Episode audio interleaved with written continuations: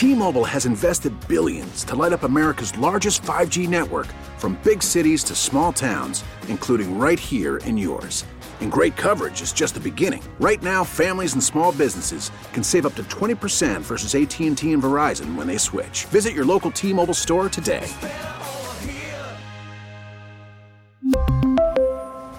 Plan savings with 3 lines of T-Mobile Essentials versus comparable available plans. Plan features and taxes and fees may vary. Baseball is in full swing. NBA playoffs are heating up, and your NFL team is gearing up for training camp. Listen to the latest on the teams you love here on the Odyssey app. The biggest sports radio stations in the country, providing unrivaled local coverage of their teams, all in one place. Exclusive interviews with players, coaches, and team executives, streaming live and always available on demand. Stay in the know with your favorite teams right here on the Odyssey app. 97.1 FM Talk. On demand audio.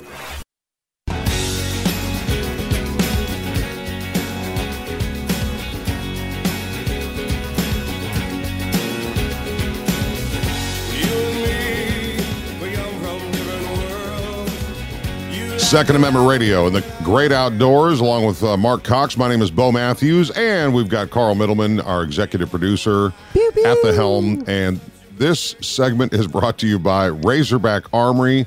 Uh, I will tell you that I just texted with uh, Jesse, one of the owners of Razorback Armory, yesterday, and I said, wh- "What do you want me to feature?" He says, "We have the Sig Sauer 300 Blackout." Uh, ammo is uh, stocking up left and right. So if you are in need of uh, a specialized firearm, find your gun concierge in Des Peres on Manchester Road. Get the address and make an appointment if you like at RazorbackArmory.com. Our next guest on Second Amendment Radio and the Great Outdoors, a good friend to this show, and uh, he's probably out in the woods more than uh, Yogi Bear is. Uh, Tim Kjellesvik from Drury Outdoors, The Thinking Woodsman, and Deercast. Welcome back to the program. How are you, sir? Hey guys, I'm good. Just like Yogi Bear, I'm only wearing pants, no shirt. Hey there, Yogi. well, that's because you're working out like a beast. That's why. it never ends. I just finished my first ultra marathon uh, back in uh, uh, late May down in Kentucky, and uh, that was that was a real experience, man. That was 33 plus miles of trail running, and um, I think it's a one and done deal for me. I did it, and uh, You can said say you did I, it. I did it.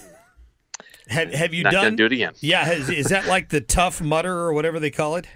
It turned out to be that. Uh, it, it, it's not that branded, Yeah. uh, you know, franchise, but uh, but it was all off road, and it had rained the day before, so it was muddy, and this, the rocks were slippery, and you're coming in and out of these hollers, and uh, down in southeastern Kentucky, and it's Wow. it's deep and dark uh, down there in them hollers. So a lot of elevation. There was like four thousand feet of elevation gain over the course of the entire route. Uh, so there was a lot of a lot of up and down. You, There. you you have to tell me, Tim, because I have a lot of relatives in that area. Where were you in southeastern Kentucky? The near Whitley City and Stearns. Okay, all right. I thought you were going to ask him where to register for next year. How can I do this? Yeah, no, honestly, my but a whole bunch of people on my mother's side are, are from that area, and I can tell you, it, it. We used to joke with them. Speaking of the elevation, that they had to they they were they were at the bottom of the hollers is where they all lived, and we used to joke that you had to lay down flat on your back at twelve noon and look straight up to see the sun. Uh, that's that's how steep the the mountains are in places down there. So Well, that's that's the whole part of the chorus, oh, I'm and uh, sure. you'll never leave Harlan alive, right? that's right. It's not far from Harlan. I know exactly where you were. That's fantastic. Well, fantastic. Tim, I, I want to ask you. Uh, you know, I have seen all of your shirtless uh, pictures on Facebook. Thanks a lot. I'm sure. I'm. You know what? I should. I should call into uh, Mark Zuckerberg and have and flag you. Take those things down. You make me feel bad. Um, have you ever thought about going to Steve Austin's Broken Skull Ranch? Yikes! No, I, I I really haven't thought about that. Have you seen that show? No, Me neither. What? What? No. Oh my gosh! Am I So, alone so on this what island? net, what network, Bo? I don't know. Go to YouTube. It'll be on there. I'm sure. Dude, you got to do it. You could probably endorsement finish it. so far. it, it is it, it's really cool um broken skull challenge i think the show is called anyway uh have you been spending much time in the outdoors besides uh, when you're running from bears Yeah, uh, doing a little doing a little bow fishing, um, and uh, and I got really what I got to start doing is getting out to move my trail, um, uh, my trail cameras, and uh, and hang some more stands for deer season, and get a, f- a few food plots put in for the fall.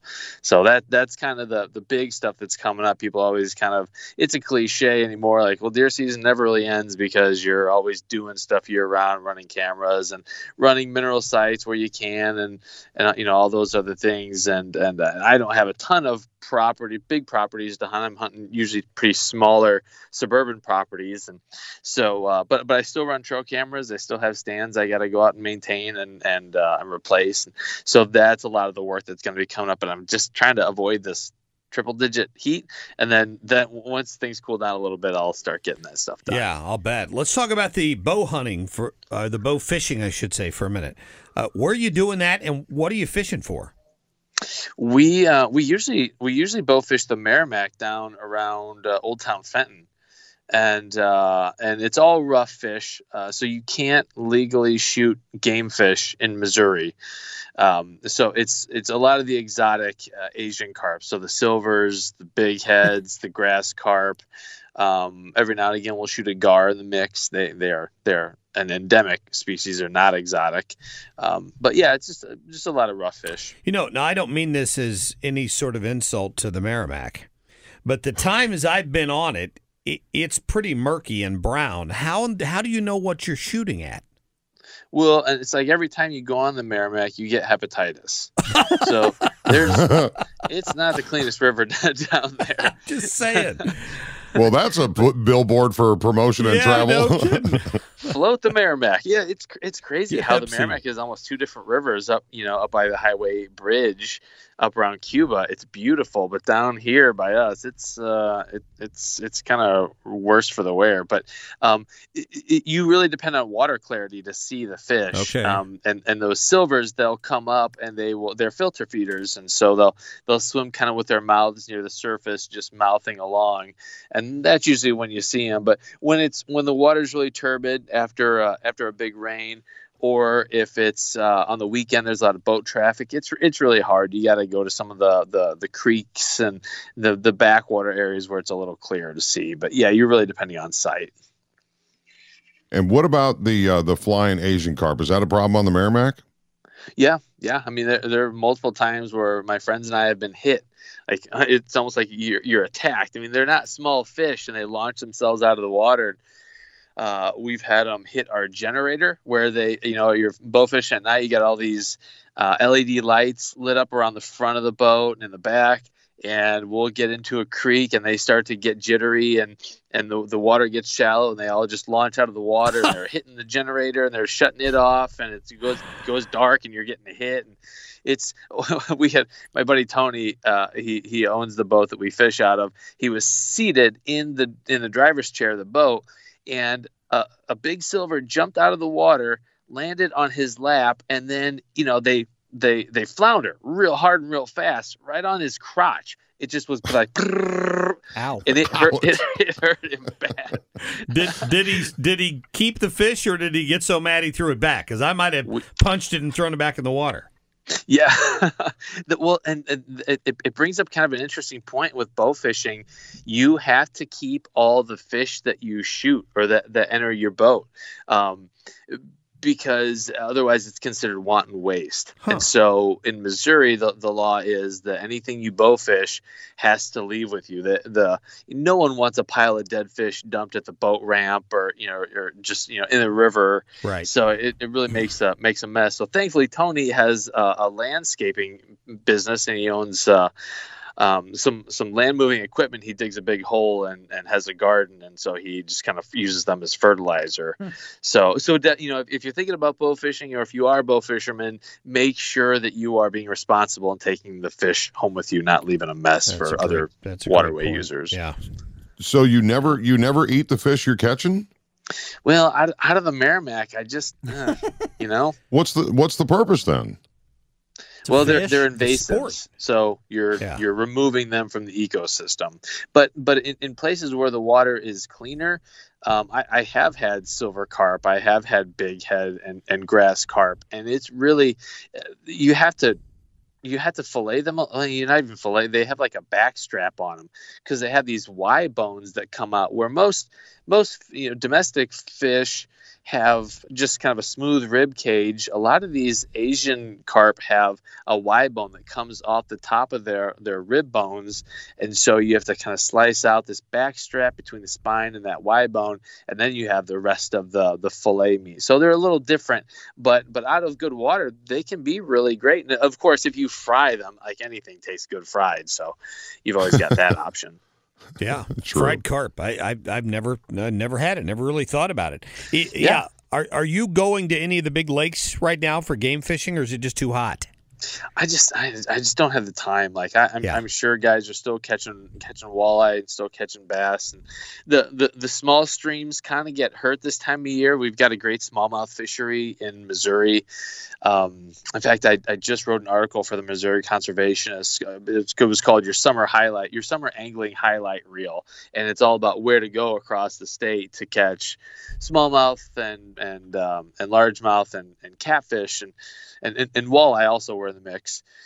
Uh, and, and the thing you got to watch with our small streams is that oxygen content depletes in the summer with the heat, and so our smallmouth bass kind of become uh, uh, uh, vulnerable to you know if you catch them, you fight them too long, and then you release them, they have a hard time recovering from Huh. that. So a lot a lot of you know real strong smallmouth devotees they won't fish the small streams in the summer because they know how hard life is for smallmouth there.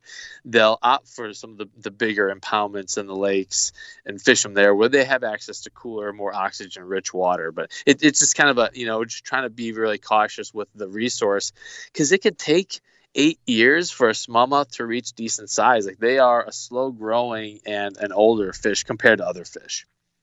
Tim Kjellesvik is our guest uh, from Drury Outdoors, the Thinking Woodsman podcast, and the Deercast. Uh, very cool tools and information you can always get by connecting with him. Tim, I don't think I've ever asked you this, but every time we talk, I learn something.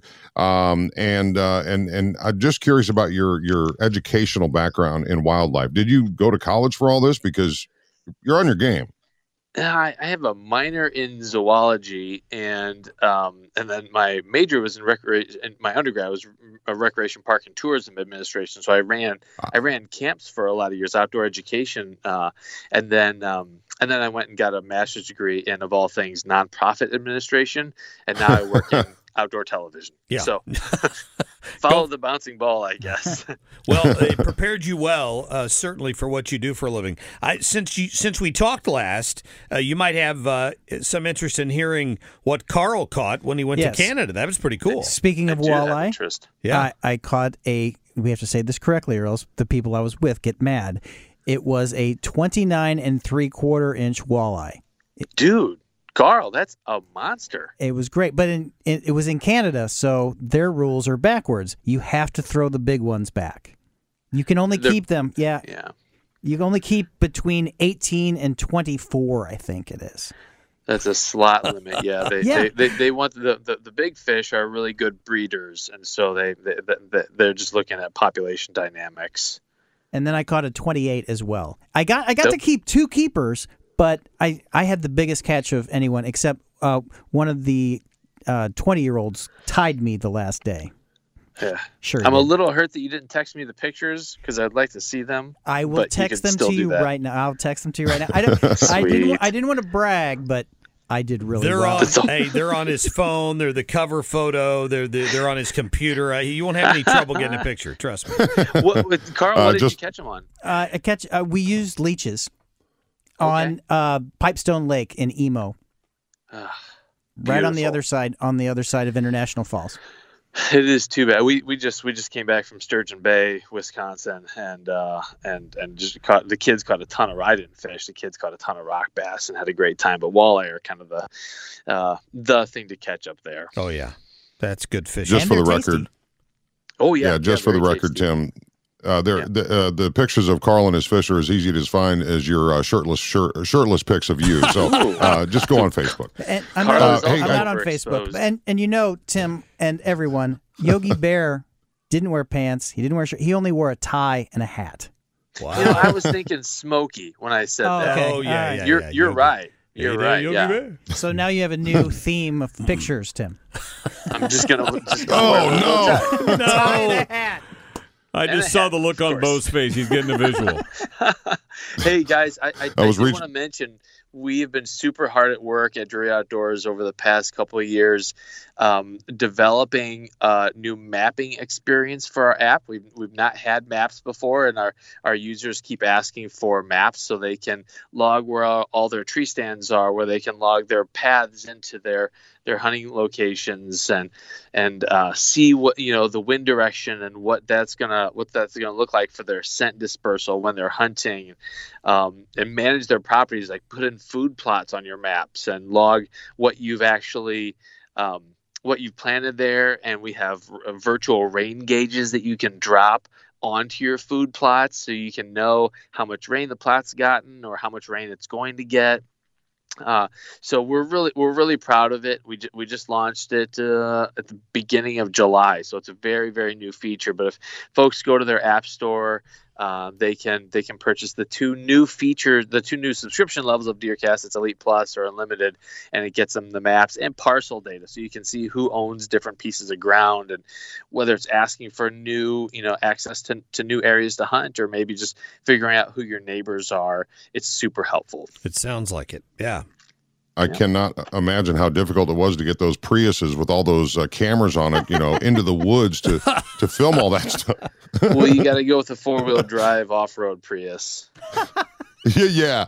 it don't happen because I've shopped. All right, Tim Kjellesvik, always great to talk to you, buddy. Uh, Drury Outdoors, the Thinking Woodsman, and Deercast uh, elevated experience. Uh, thanks for joining us again on Second Amendment Radio on the Great Outdoors, my friend. All right, thanks, boys. You bet. Yeah, learn does- something. I'm with you. I learn something new every time I talk to to Tim about uh, you know whether it's fishing or hunting or deer casting. Doesn't matter. It's fantastic. Uh, yeah, I, I I live vicariously through him because he, he is a master hunter. It, it's just amazing, and the technology is coming around too, which is really helpful, especially for those that just go out and just sit in a stand and Yeah. don't see anything forever. So Yeah, that that describes me. Maybe not this year. This is going to be different this year. I hope so for you. no, you go bumper hunting, don't you, in your neighborhood? I saw more deer on the way to work uh, this week than I've seen in the woods in the past five years. Honestly, one morning. Oh, no. One morning, there were there were must have been 15 deer along one of the roads I take to get home. It's just, just well, amazing. thank you so much for listening to Second Amendment Radio on the Great Outdoors. Share the show with anybody that uh, would be interested in the topics that we talk about on this program. And uh, so, Mark, are you good? Uh, we're all good. Have a great weekend, and we'll see you next week on uh, Second Amendment Radio, the Great Outdoors. Stay cool. See you, boys.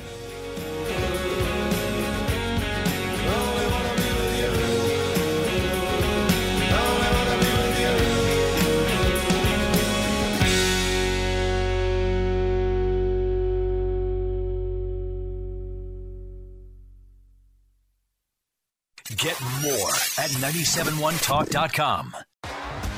T-Mobile has invested billions to light up America's largest 5G network from big cities to small towns, including right here in yours. And great coverage is just the beginning. Right now, families and small businesses can save up to 20% versus AT&T and Verizon when they switch. Visit your local T-Mobile store today.